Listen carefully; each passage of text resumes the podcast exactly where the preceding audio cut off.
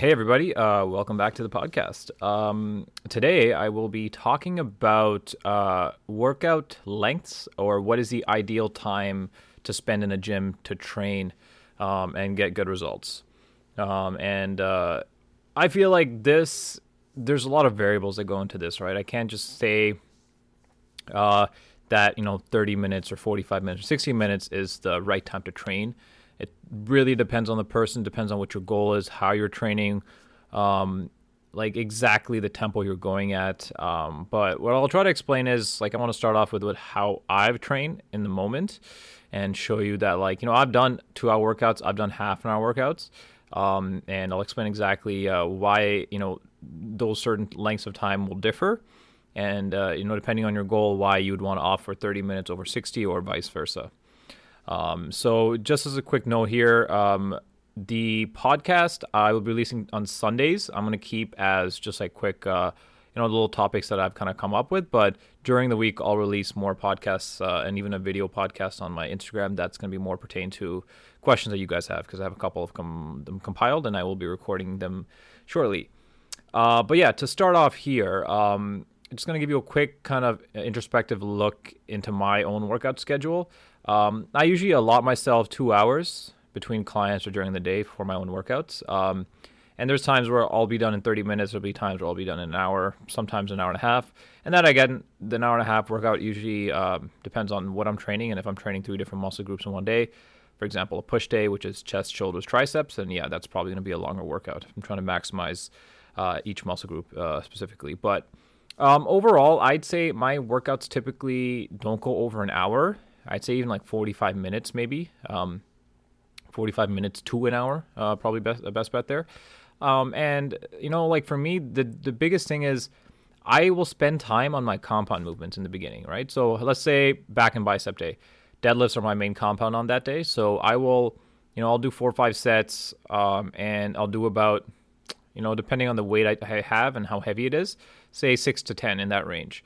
Um, and for my deadlifts, typically like in my compounds, I always like to go heavy and I want to test myself in that regard. So any break I take outside of the deadlifts that I do is usually around two minutes, right? Sometimes three, depending on you know if I'm really close to like a personal record, if I'm really just going heavy, heavy, heavy. Just because when it comes to strength training and just trying to lift heavier like that, you really want to take enough break in between your sets where you know heart rate isn't an issue when you're going to your for your next lift and um, you know you know you can maximize what you're trying to do out of that that set, right? So if you're trying to hit a PR on a deadlift, you do set one, you warm up. You set two is your moderate weight there, and then your set three is supposed to be your PR weight. Um, you know you want to take a decent enough break, uh, not too long where you feel like you're cold, uh, but long enough where you have enough of your like ATP replenish, which is basically your energy currency, and uh, have enough there that you can get a good set in, and you know you can maximize your potential for that specific lift. Um, and that, like I said, is usually my compound movements, right? This will apply for chest day. This will apply for uh, leg day as well. So that's squats and bench press, uh, and even military press when I do shoulders. Um, and you know, I think like that is obviously my main compound, say back and biceps, right? Deadlifts, but bent over rows are also something that I prioritize because it, it is a compound. Like you're engaging more muscle groups. Um, not as much as deadlifts, but I also spend more time on that in terms of the rest time. So for me, on certain days, a lot of the time spent is on my first two movements. So maybe those two movements themselves will take 20 to 30 minutes because uh, I don't want to shortchange them. I don't want to rush them. You know, maybe there will be days where I'll start doing supersets if I'm trying to deload and not go so heavy, where I might you know, do some bent over rows a little bit lighter than usual and superset it with some biceps just so I can get a good pump and get some good volume in. And when I do that, those type of workouts, those workouts, I don't take much rest, right? The whole point is not to just to, you know, you want to break the the muscle tissue down. So, um, yeah, like I feel like that, you know, is different depending on what I'm trying to train. Like, for example, right now I'm kind of cutting, right? So I still want to lift heavy. Like I want to retain muscle mass but you know I will sometimes mix in a little bit of uh, volume there with the shorter rest times just to get more of a pump because again if you haven't cut before when you're cutting you're just not getting enough carbs so your pumps aren't as good as when you're obviously eating more food. Um, so I'd like to see if I can get that in there. So I'd say typically if I'm doing my deadlifts it's taking me about 15 minutes for those four sets. Bent over rows another 10 minutes say uh, to put it conservatively and then you're looking at 25 30 minute workout and then by that time back, you know, I could do I do some pull ups beforehand and maybe some after. So that basically takes care of my back, and then the rest of the time I have for biceps. And I mentioned this in prior podcasts, like uh, biceps are a small muscle, like compare uh, relatively compared to like your back, your legs, and uh, even the chest.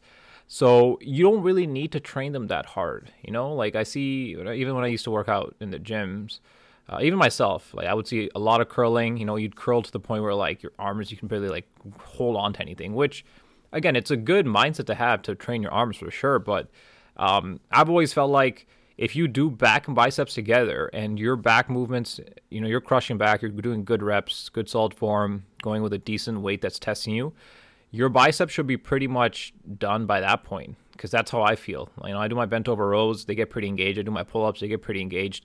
They're pretty tired at that point, and then I don't need to spend more than 15, 20 minutes on three, four different exercises if I want to fit that in. You know, I usually like to just go maybe some heavy curls right away just to get as much energy as I can out of my biceps. And then after that, I'll go lighter with uh, different uh, types of curls, hammers, maybe some incline curls, preacher curls, and just try to burn the muscle. So I'll start doing DTP sets, which are basically 15 reps of a weight, 15 second break, 10 reps, 10 second break, 5 reps.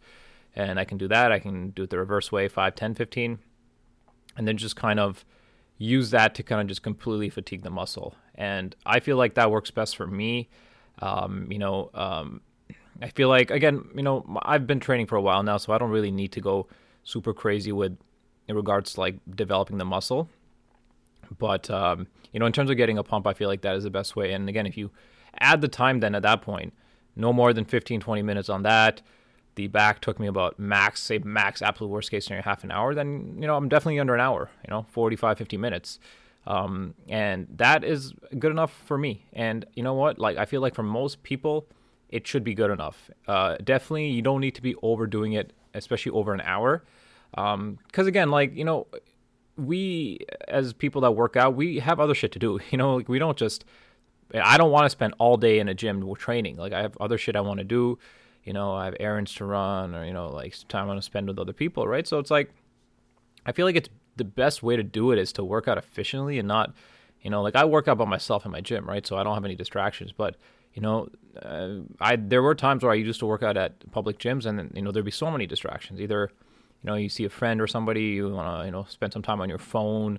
You know, it's just you're easily distracted by your outside stimuluses that are in your like space that you can visually see, right? So, um, you know, if you go in with a mindset and just you know put your get some headphones, put some good music on, and just kind of you know tell yourself that you're gonna allot yourself a certain amount of time, and you know stick to it. Like 45 minutes, I think 99% of people could do a great workout in 45 minutes if you do it correctly. You know, if you don't take too longer breaks for muscle groups that don't need it, and if you train hard. And that is the one variable that can change everything, right? So, you know, I was somebody that used to train an hour and a half, two hours, and looking back at it, only reason I could get to that long of a workout was because I was not testing myself right? There's two ways you test yourself. You either, you know, say you're repping till failure, for example, you don't know how to get to failure or you don't push yourself to that point because end of the day, your brain usually gives out before your muscles give out, right? What I mean by that is, you know, if you're doing 10 reps of bicep curls, uh, you know, you could potentially maybe max out at 14.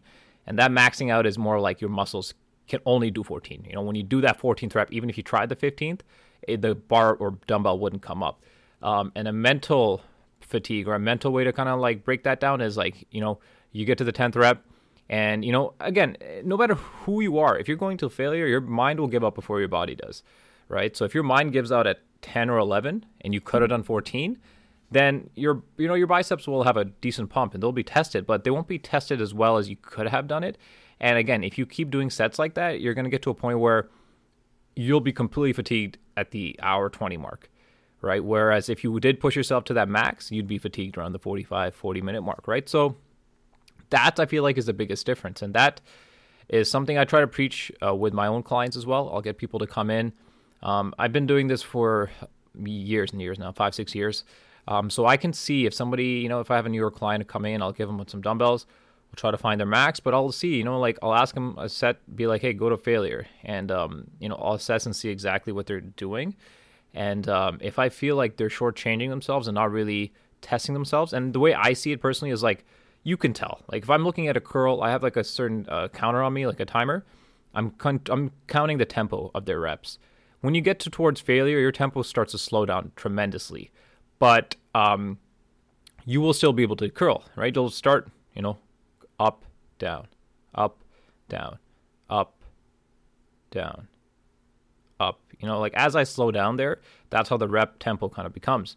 And on top of that, you get strain, right? If you look at facial cues, I look at facial cues. If I see somebody squinting more, wincing more, making a grunting sound, usually you're in that zone where your mind is already kind of like mind your mind is already telling you this is good enough, but that's where the muscles still have a little more juice in them and this is what happens when you get to that zone. So, you know, I feel like, you know, going back to when I used to work out at gyms, I most people don't really do that.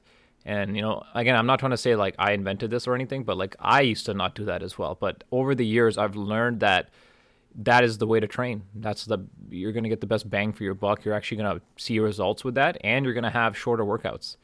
So you know, what is there? What's the con here, right? Really nothing. You can say, yeah, it hurts a lot more, but like, you know, I don't. I personally never understood why people go to the gym if you're like, why work out if you're not gonna go all out? If you're not gonna test yourself, if you're just going there just to say you went to the gym, you know, like, what's the point of that? Um, you know, and uh, you know, this is something you can also apply to strength training as well, right?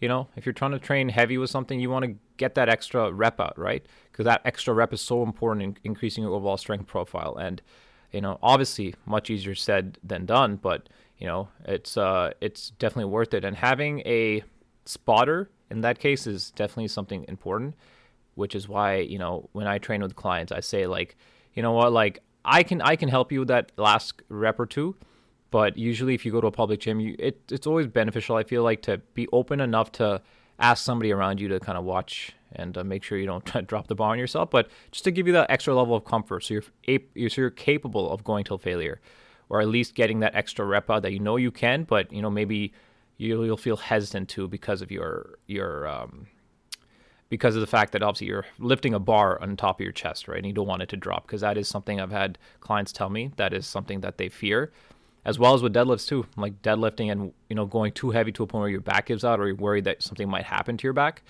Um, and that's where it's like, yeah, never rush into weights that are too heavy for you. Start with something that you can do and slowly, incrementally increase the weight. Don't uh, start to, you know, you get a plate deadlift up, and then you get a plate uh, 10, so you get 155 up, and then all of a sudden you jack it up to two plates, 225. Yeah, like I wouldn't recommend that, especially if you haven't done 225 before. Um, but uh, yeah, so basically, yeah, you just focus on your compounds, go heavy with them, test yourself in the gym, right? Uh, once you're done that, start you know doing some like higher volume training for your isolation movements, right? Your biceps, your triceps, to a certain extent. You know your shoulders, especially if you're doing lateral raises. Um, and you know you should be good. You should be good in 45 minutes. And you know, you know I like maybe if you're going to do other stuff outside of the 45 minutes like you're going to do some cardio like yeah that changes everything. Yeah you can spend more time in the gym. But i i'm talking mainly in terms of weightlifting. 45 minutes no more than an hour definitely should be the the ideal time. Because um, it's all about quality not quantity. And that's something that you know i feel like is overlooked. And uh, you know it takes time. Because i know in the beginning when you work out everything just hurts a lot more. Because i'm at the point now where when i train i obviously i feel the pain i feel the muscle tension but I'm just so used to it, and I know obviously when I'm in that zone, it's almost like I know I'm doing something right, uh, and it's almost like I, I need to be in that zone, right? So once you, I feel like for anybody that is hearing this and hasn't really done that, give it a shot because once you start doing that consistently, you'll definitely amplify your results. You'll definitely see more change, and I think. I'm not gonna th- say I think I know that you seeing those changes and that um, difference in your body will allow you to keep doing that. And as you keep doing that, you're going to put on more size, if, again, if that's your goal, or get more tone if that's your goal. Uh, but you're going to see more change, and eventually you're going to realize that this is the right way to train. And once you get to a point where that is ingrained in you in a habit, and again, it's going to be more of a habit if it's not too long of a workout, right? Like if you told me I, could, I only had 20 minutes to work out, I would find a way to absolutely drain myself. I would cut my rest times from one minute to 30 seconds or from 30 seconds to 15 seconds, right? Um, and one thing that does help me in particular is I have a Theragun, right? So this is a percussion massager. Um, this is something that I feel like nowadays Amazon has quite a bit of them, and they're getting, I guess, pretty popular. I've seen them in stores all, all, all over the place. But this is something where if you're not taking as much rest, it's nice to have just to run it through your muscles to keep the blood flow um, and to just relax them a little bit. And it's also a great way to just warm up beforehand. So, you know, if you are doing bench press or deadlifts and you're getting to the gym and you only have 30 minutes, you know, even maybe as you're walking to your set, you grab the gun, you just run it through your back, and you just get it nice and warmed up. So you don't need to spend 10, 15 minutes stretching. Although I still do recommend the stretching if you have the time. Uh, but it definitely helps that out. And that's something you can also use post workout just to kind of help with recovery. So definitely recommend you guys getting a percussion massager. I'm, I don't know, maybe I'll do a podcast on that because I have had a lot of questions about that. And I've gone through my fair share of the guns. Uh, I've had a Tim Tam gun, I've had a just a random Amazon gun, and now I have a Theragun. And Theragun's amazing, although pricey. Uh, but it definitely like I've had lower back pain for a while, and it's definitely fixed that. So I think I I think I might uh, make a podcast on that. But yeah, that's gonna cover it for today's podcast here. Uh, if you guys have any questions, uh, you know, pertaining to anything I discussed today, you can give me a shout on Instagram or um, you can text me if you have my number. But I will be posting another story maybe tomorrow, maybe tonight uh, just getting some more questions for you guys if you have any. And maybe if you have any topics for these kind of podcasts, you can uh, let me know and uh, I'll record an episode on that fairly shortly. But uh, thank you guys for listening. You have a great day, and I'll see you guys on the next one. Peace.